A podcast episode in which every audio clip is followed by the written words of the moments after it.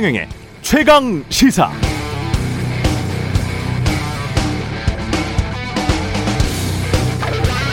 네, 한국은행이 어제 기준금리를 1%로 인상했습니다. 코로나19 대유행 이후에 1년 9개월 만 다시 기준금리가 1%가 됐는데요. 왜 이런 결정을 했을까요? 폭증한 가계부채도 문제지만 한국은행의 제일 목표가 물가 안정입니다. 인플레이션 압력이 거세고 한국은행은 올해 물가 상승률이 2.3%가 될 것 같다. 내년에도 물가 상승률이 2%는 될 것이다. 이렇게 예상하고 있습니다. 2015년부터 지난해까지 한국의 물가 상승률이 0.7%, 1.0, 1.9, 1.5, 0.4, 0.5%, 2020년에 0.5%였다는 점을 감안하면 올해와 내년 이 2%대 물가라는 게 지난 6년간보다 서너 배 물가 상승률을 보일 것 같다. 이런 뜻입니다. 물가가 오르고 금리가 높아지면 또 얻는 자와 잃는 자가 바뀌게 될 겁니다. 빚을 많이 진 기업들은 힘들어지면서 직원 내보내야 하는 구조조정 압력이 더 거세질 수 있고요. 또 그게 실업률 높아지게 하는 요인이 될 수 있고 빚 잔뜩 내서 상투 잡고 각종 자산에 투자했던 사람들은 낭패를 당할 수도 있습니다. 반면에 노후자금 은행 예금에 맡겨둔 은퇴자들은 소득이 더 많아질 것이고 물가 인상을 소비자에게 전가시킬 수 있는 기업들이나 현금 비축해서 싸고 좋은 매물 나오길 기다리던 기업 투자자들에게는 또 기회의 시간이 될 수도 있습니다. 자본주의의 경기 순환 사이클은 늘 이렇게 돌고 돌면서 winner, 얻는 자와 loser, 잃는 자들을 양산하는데요. 이 순환하는 자본주의 시장 경제가 앞으로 또 민심에는 표심에는 또 정치에는 어떤 영향을 미치게 될지 그것도 사뭇 궁금합니다.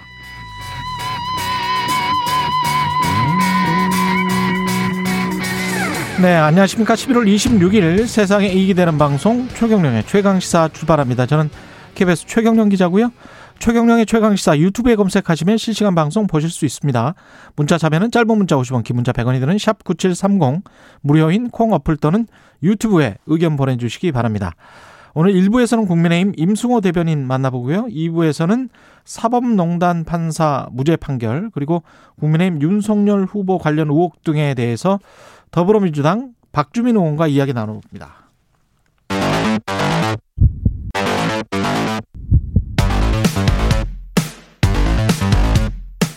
오늘 아침 가장 뜨거운 뉴스 뉴스 unboxing 네 뉴스 unboxing 시작합니다. 민동기 기자 김민아 평론가 나와 있습니다. 안녕하십니까? 안녕하십니까? 아 오프닝과 똑같군요. 첫 뉴스가 예 한국은행 금융통화위원회가 기준금리 1%로 올렸습니다. 20개월 만에 1%로 예. 인상을 했는데요. 이주열 한국은행 총재가 추가 인상 가능성도 지금 언급을 했거든요. 예. 일단 국내 경제 같은 경우에는 수출과 투자가 양호한 흐름을 지속을 하고 있는 그런 상황들. 그래서 기준금리를 올려도 된다 이렇게 판단을 한 것 같고 여기에 뭐 높은 물가라든가 금융 불균형, 주요국의 긴축 행보 이런 걸 종합적으로 판단했을 때 금리를 올려도 되겠다 이렇게 판단을 한 것으로 보입니다. 근데 오늘 언론 보도를 보니까 일부 전문가들 같은 경우에는 내년 1분기 가운데 금통위가 기준금리를 한 0.25% 포인트 인상을 할 수도 있다. 내년 1분기에 네. 뭐 몇 달 남지도 않았네요. 그렇습니다. 예. 어, 그리고 내년 하반기에 최고 연 1.75%까지 추가 인상할 수도 있다. 이런 전망을 지금 일부 전문가들이 내놓고 있거든요. 그러면 세 번 올린다는 거죠? 그렇습니다. 그 이 얘기는 무슨 얘기냐면 초저금리 시대는 이제 막을 내리고 있다. 이렇게 음. 보시면 될 것 같습니다. 초저금리 시대에는 막을 내렸지만 그것도 뭐 저금리긴 합니다. 그렇긴 하죠. 그렇습니다. 예. 그 지금 상황이 지금 앞서 오프닝에서 말씀하신 것처럼 그 상당히 놀라운 숫자들이 나오고 있는 거죠. 이제 예. 그뭐 앞으로 성장률이 어떻게 될 것이다라든지 뭐 성장률이 4%면 네, 지금 4%로 굉장한 거예요. 네, 그렇죠. 근데 예. 이게 또 한국뿐만이 아니고 전 세계적으로 비슷한 어떤 국면들이고 특히 이제 뭐 미국이 6%니까 그렇죠. 미국 유럽 네. 다 지금 비슷한 그런 국면인데 예. 이게 그냥 성장률이 뭐 어, 높아서 숫자가 높아서 좋다 이게 아니고 그만큼 이제 인플레이션 압력이 크게 지금 형성이 돼 있다는 거니까 당연히 다들 이제 긴축을 얘기하고 거품을 좀 꺼트려야 되지 않겠느냐를 얘기하는 시점인 거죠. 그리고 그것을 음. 어, 좀 어떤 단기적으로 얘기하는 게 아니고 진지하게 지금 얘기하는 그런 국면이라고 생각이 되는데 그렇기 때문에 지금 민 기자님 얘기하신 것처럼 앞으로 한국은행의 금리 인상을 계속 해나갈 것이다라고 전망하는 전문가들이 이제 있는 거죠. 근데 이게 계획, 계획대로 이렇게 쭉 되는 거냐 그러면 이게 음. 아주 정상적인 상황이라고 한다면 음. 금리 인상을 통해서 그래서 좀 인플레이션 압력을 좀 빼고 그리고 이제 좀 긴축으로 전환하면서 이렇게 사이클이 돌아가는 상황으로 가면 되는데 코로나19가 끝났냐에 대해서는 음. 내년에서도 동일한 상황이 계속 이어질 거냐에 대해서는 지금 장담을 할 수가 없는 상황이지 않습니까? 그래서 이 부분에 있어서의 다른 변수들이 만약에 다시 나타나게 되고 지금 뭐 유럽은 5차 대유행이다 뭐 이렇게 얘기가 나오고 있는데 이 싸움이 더 길어지게 될 경우에 이거 오도 가도 못하는 상황이 될 수도 있는 거 아니냐라는 걱정도 있어서 정말 심각합니다. 그렇죠. 그렇죠. 그래서 여러또 봉쇄 봉쇄해야 되냐 뭐 이런 식으로 나오면 그렇죠. 어 싫다는 이미 거의 다 썼는데 심각해요. 그렇죠. 그렇게 되면 뭐. 그런 상황이 오지 않도록 지금 뭐 해야 되고 또 예. 치료제도 나오고 뭐 백신도 더 개발되고 할 테니까 좀 그런 면에 기대는 걸고 있지만 음. 상당히 살얼음판을 걷는 상황이다라는 것을 우리가 다 알고 이제 좀 어, 돈을 쓰던 쓰는 걸 쓰더라도 여러 가지 생각을 해야 될 것 같아요. 이건 좀 많이 그 본인 자산 관리는 꼭 보수적으로 그렇습니다. 하셔야 되고요. 예. 예, 현금 흐름이나 이런 거 잘 체크하시고 우리가 이런 이야기 많이 했잖아요. 경제는 심리인데 정말 실수요라는 게 뭐냐. 음. 실수요라는 게 지금 당장 대출 금리가 낮고 대출 많이 해준다고 하면 그러면 집을 집값이 계속 올라갈 것 같으니까 집을 사고 싶은 게 그게 사람 마음이 바뀌어 버리면 그게 실수요가 돼 버리는 그렇죠. 거죠. 예. 가수요였다가. 음. 근데 그렇 이 경제 상황이 바뀌면서 집값이 떨어질 것 같고 대출 금리는 올라갈 것 같고 대출도 잘 안 해준다고 하고 뭐 앞으로도 좀 경제가 좀 걱정인 것 같고 이러면 실수요였다 가도 또 가수요로 바뀌는 게 또 사람의 마음이에요. 그렇습니다. 그래서 시간의 변화에 따라서 실수요와 가수요의 숫자는 얼마든지 바뀔 수가 있습니다. 그런 거를 좀 잘 눈여겨 보셔야 돼요. 이게 또 사, 올라갈 때는 그냥 한없이 사고 싶고요. 주식이나 부동산이나 다 마찬가지고. 내려갈 때는 저 더, 더 내려갈 텐데 저걸 왜 사? 뭐 이런 사람 심리가 작동을 하거든요. 음. 저는 네. 전혀 자산 투자하지 않기 때문에 아. 네. 이런 얘기는 잘 제가 모르는데 아 그래요? 다만 저에게 이제 좀 체감이 되는 얘기는 예. 뭐 가공식품 가격이 인상된다 이런 것들은 아. 상당히 체감이 됩니다. 햄 뭐 이런 거요? 그렇죠. 뭐 네. 어떤 밥이라 밥이라든가 즉석 예. 밥이라든가 예. 이런 거 인상 얘기가 나오고 하니까 저도 이제 마음이 불안한데, 그러니까 저 저의 관심사는 이제 예. 주식이나 이제 부동산이나 이런 건 뉴스인 거고 예. 생활은 이제 그런 거거든요. 네. 아, 그래서 그런 부분에 있어서는 김민아 네. 평론가한테 연민의 네. 계란, 햄, 뭐 즉석밥에 대해서 예. 네, 정부가 네, 나름대로 대책을 세워줘야 됩니다. 알겠습니다. 예, 김민아 평론가를 위해서도 물가 상승이 좀 멈췄으면 좋겠습니다. 국민의힘 선대위는 일단은 뭐 김종인 전 위원장은 빼고 예, 시작을 했습니다. 빼고 시작을 했는데요. 어제 윤석열 후보가 선거운동이 더 이상 지체돼서는 곤란하다. 1분 1초를 아껴가면서 우리가 뛰어야 되는 그런 상황이다. 이렇게 얘기를 했습니다. 여, 여섯 명의 본부장을 어제 이제 인선을 했는데요. 언론에 보도된 그 사람들 이름 그대로입니다. 예. 원희룡 정책총괄본부장, 주호영 조직총괄본부장, 김성태 직능총괄본부장, 그리고 이준석 대표는 홍보 미디어 총괄본부장을 맡았고요. 음. 권영세 총괄특보단장, 권성동 종합지원총괄본부장 이렇게 임명이 됐고 선대위 대변인도 임명을 했거든요. 예. 김은혜 전주의 의원이 임명이 됐는데 원외에서는 김병민 대변인하고 원일이 SBS 전 논설위원이 이름을 좀 올렸습니다. 음. 그리고 약자와의 동행위원회는 윤 후보가 직접 위원장을 맡기로 했고요. 김미애 의원이 부위원장을 맡기로 했는데 김종인 전 위원장의 어제 발언이 일부 언론들, 언론의 보도를 상당히 많이 주목을 받았습니다. 뭐라 그랬어요? 광화문 사무실 앞에서 기자들이 계속 물었거든요. 예. 윤석열 후보와 전날 만찬을 가지지 않았습니까? 예. 자신의 입장 충분히 얘기했고 더 이상 물러나지 않으니까 알아서 해결하기를 기다리는 것이다.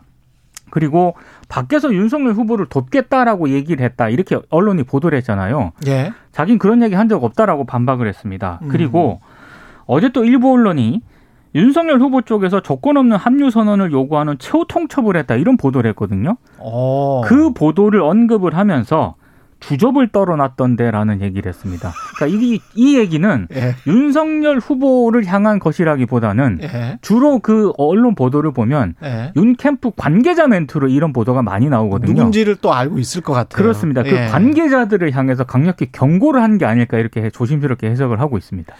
일단 어제 인선 중에 눈에 띈 게 지금 말씀하신 이제 원일 이 전 SBS 논설위원이 대변인으로 간다.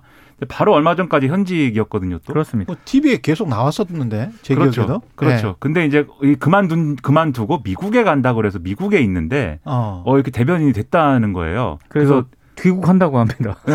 언론 보도를 보는데 뭐 근데 원일이 전 원일이 이제 대변인 내정자 예. 어 이렇게 얘기를 하고 있어요. 나도 신문 보도 보고 알았고 전혀 몰랐다. 그러면 근데 자, 본인이 모르는데 그냥 캠프에서 발표를 하나요? 네, 그것도 의문이고. 네. 그러면 자기가 모르는 얘기가 나왔으면은 나는 아니다라고 해명을 해야 되잖아요. 그렇죠. 이것이 운명이라면 받아들이겠다라고 얘기를 해놓은 걸로 됐어요. 그래서 귀국 준비를 하고 있다. 네, 이거 언론인이 또 대변인이 직행한 얘기에 더불어서 이게 해명이 잘 이해가 안 된다 이런 생각이 들고요. 바로 조금 전까지 정치 논평을 하지 않았었나요? 그렇습니다. 그렇습니다. 예. 그렇습니다. 그랬는데 좀 문제가 되는데 이거는 그렇죠. 또 예. 직행하는 사례가 있었다라는 거고 그 다음에 김종인 전 위원장의 주접 얘기는 지금 말씀하신 대로 그 기사를 네. 보면은 윤석열 후보 선대위에 어, 아, 윤석열 후보 측에 핵심 정무 정무 어, 관계자 이렇게 정무 돼 있어요. 관계자로 돼. 네. 예. 그러니까 사실 이렇게 얘기하면은 김종인 전 위원장 내부인의 입장에서 보면은 몇 명으로 좁혀질 거야 아마 이게 용의자가 그리고 그 보도의 내용을 쭉 보면은 핵심이 이 만나자고 한 것도 김종인 전 위원장이 만나자고 한 것이고 즉 김종인 전 위원장이 좀 매달리는 그런 분위기였지만 결국은 김종인 전 위원장이 계속 어, 말을 바꾸고 플레이를 하고 이래가지고 우리가 받아줄 수가 없었다 뭐 이런 얘기거든요. 그러니까는 이 결렬의 결 사실상 결렬의 책임을 김종인 전 위원장한테 떠넘기는 그런 이제 어떤 언론 보도 내용이었기 때문에 김종인 전 위원장으로서는 이게 끝나고 나서 소금 뿌리고 뭐 이런 분위기니까 더 이제 불쾌감을 표출하면서 오늘 어 오늘로 다 끝 끝나면 뭐 그것도 잘 됐다라고 생각한다라고 이제 그 얘기를 하는 거죠. 그래서 제가 볼 때 이제 윤석열 후보 주변의 분위기도 그렇고 윤석열 후보 본인의 어떤 발언들도 그렇고 당분간 김종인 전 위원장 얘기는 이제 안 할 것 같다 분명히 이제 그런 생각입니다.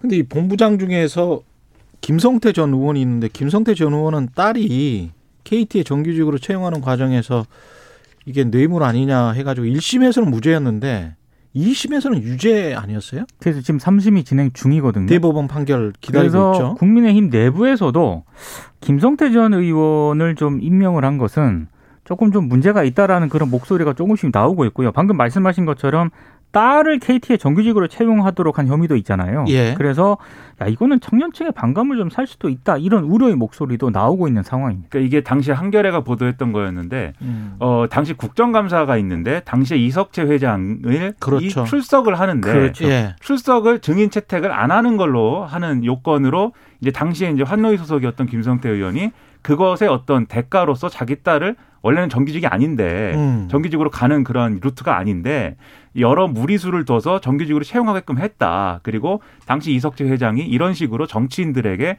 어떤 이 채용 특혜나 이런 방식으로 상당한 많은 로비들을 또 한 것이 아니냐 이런 의혹이 있었고 그게 재판 진행 중인 것이거든요. 근데 이런 것에 대해서 전혀 뭐 스크린이 안 된 것인지 윤석열 후보가 이렇게 인선을 했는데 기자 일부 기자들이 물어봤어요. 이거에 예. 어떻게 생각하냐?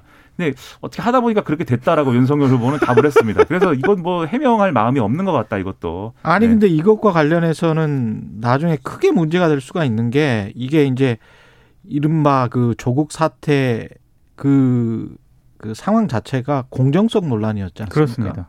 그리고 딸 아들 관련해서 입시 채용 뭐 다 그런 것들이잖아요. 네. 근데 이게 똑같은 사건이에요. 어떻게 보면 청년들 입장에서는. 근데 이걸 이렇게 하고 유야무야 그냥 넘어가도 넘어갈 수 있는 건가요? 그러니까 전체 선대의 구성이 그래서 예. 무엇을 하고자 하는 것인지도 모르겠거니와 음. 그리고 내부에 이런저런 잘못이 있는 사람들이 이렇게 모여 있다고 하면은 그 잘못을 그럼 어떻게 고쳐나가겠다는 것인지 어떤 정책과 철학의 차원에서 보여주지 못하고 있는 데다가 사람의 문제까지 이렇게 있기 때문에 여러모로 이 선대위가 맞는 거냐 그리고 이런 상황으로 만든 건 결국 윤석열 후보가 굉장히 강하게 이렇게 만들기 위해서 추진했기 때문인데 이것은 일종의 이제 오만과 독선이 아니냐 얘기가 이렇게 될 수가 있어서 상당히 이게 어, 앞으로도 말씀하신 대로 문제가 될 것 같습니다. 그러니까 임승호 예. 대변인 같은 경우에는 계속 페이스북이라든가 이런 걸 통해서 이거 올드보이 일색이고 상당히 문제가 있다 선대위 구성이 이따 나올 거예요 임승호 정성호 대변인. 예. 지금 비판을 하고 있는 상황입니다. 예. 이재명 후보 쪽은 선대 인선 이쪽도 했죠. 사무총장의 김용진 의원 그리고 전략기획위원장의 강훈식 의원을 각각 임명을 했고요. 그 우원식 공동선대위원장하고 조정식 상임총괄선대본부장, 박홍근 최인호 후보 비서실장은 보직을 사퇴했습니다. 아, 일단 그 김영진 의원하고요. 그, 그, 이 강훈식 의원 같은 경우에는 모두 이해찬 대표 시절 당 전략기획위원장을 맡았던 당내 전략통인사로 분류가 되고 있는데 김영진 사무총장은 선대위 총무본부장을 겸임을 하고요. 역시 강훈식 전략기획위원장도 선대위 전력본부장을 겸임을 하게 됩니다. 근데 지금 어제 어, 뭐이 인선 자체도 주목을 받았는데 이재명 후보 머리 색깔이 좀 바뀌었거든요. 어. 머리 색깔이 1년 8개월 만에 은발을 짙은 회색으로 염색을 했습니다. 저는 그냥 염색을 했나 보다 이렇게 생각을 했는데 언론들은 이걸 또 여기에 의미를 좀 부여를 합니다. 부드럽고 편안해 보인다는 평가에 따라서 염색을 하지 않았는데 최근 50대 대선 후보를 강조하면서 변화 쇄신 이미지를 줬다. 예. 그래서 민주당을 바꾸겠다는 거하고 뭐 일맥상통하는 것 아니냐 이렇게 해석을 하고 있는데 아. 뭐그 평가는 각자에 맡기겠습니다. 꿈보다 해몽. 네. 아 그런데 머리를 바꾸는 것도 정치인 입장에서는 생각을 예. 하고 바꾸는 거죠. 이전에 은발도 사실 그게 이재명 후보 본인 머리 색깔 아닙니다. 예. 원래 이제 하얀 색깔에 가까운 완전 하얀색이었죠. 그렇죠. 살짝 회색에 예. 감도는 이런 걸로 스타일링 한 거거든요. 음. 근데 이렇게 또 좀 더 검은색에 가까운 어떤 회색으로 이렇게 또 바꾼 건데 그러면 해석을 할 수밖에 없죠. 애초에 그 머리 색깔은 원래 좀 하얀색이었던 거에 가까웠던 것은 예.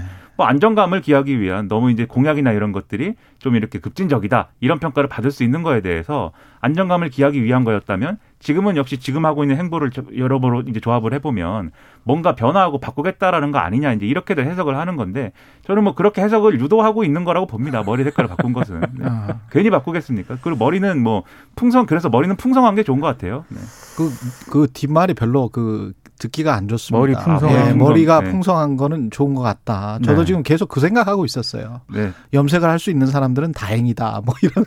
전국의 탈모인들을 예. 위해서 전국의 탈, 탈모인들을 위해서 그 발언은 취소해 주십시오. 네, 뭐 예. 하나가 있으면 다른 하나를 잃는 것이죠. 저는 머리는 풍성하지만 뭐 다른 뭔가가 부족하겠죠. 뭐 통장 잔고라든지 이런 건 예. 부족하니까. 네. 예. 그 손혜원 전 의원의 목포 부동산 판결은 어 언론이 좀 이거는 그 제대로 써야 될 것 같네요. 예.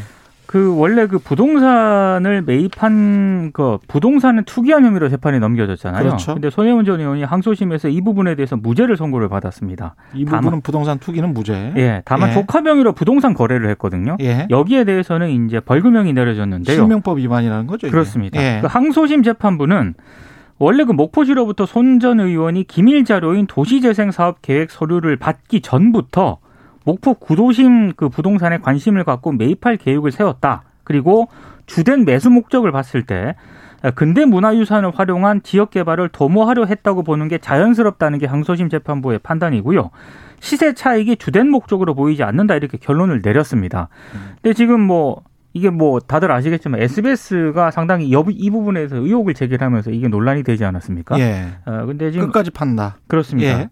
근데 SBS가 또 어제 이 부분은 묘하게 뭐 벌금형 유죄 이렇게 보도를 해가지고 이게 뭐 헤드라인이 SBS만 유독 두드러지더라고요. 그래서 예. 그 보도가 맞는 보도냐를 두고 또 언론계에서는 논란이 음. 좀 벌어졌습니다.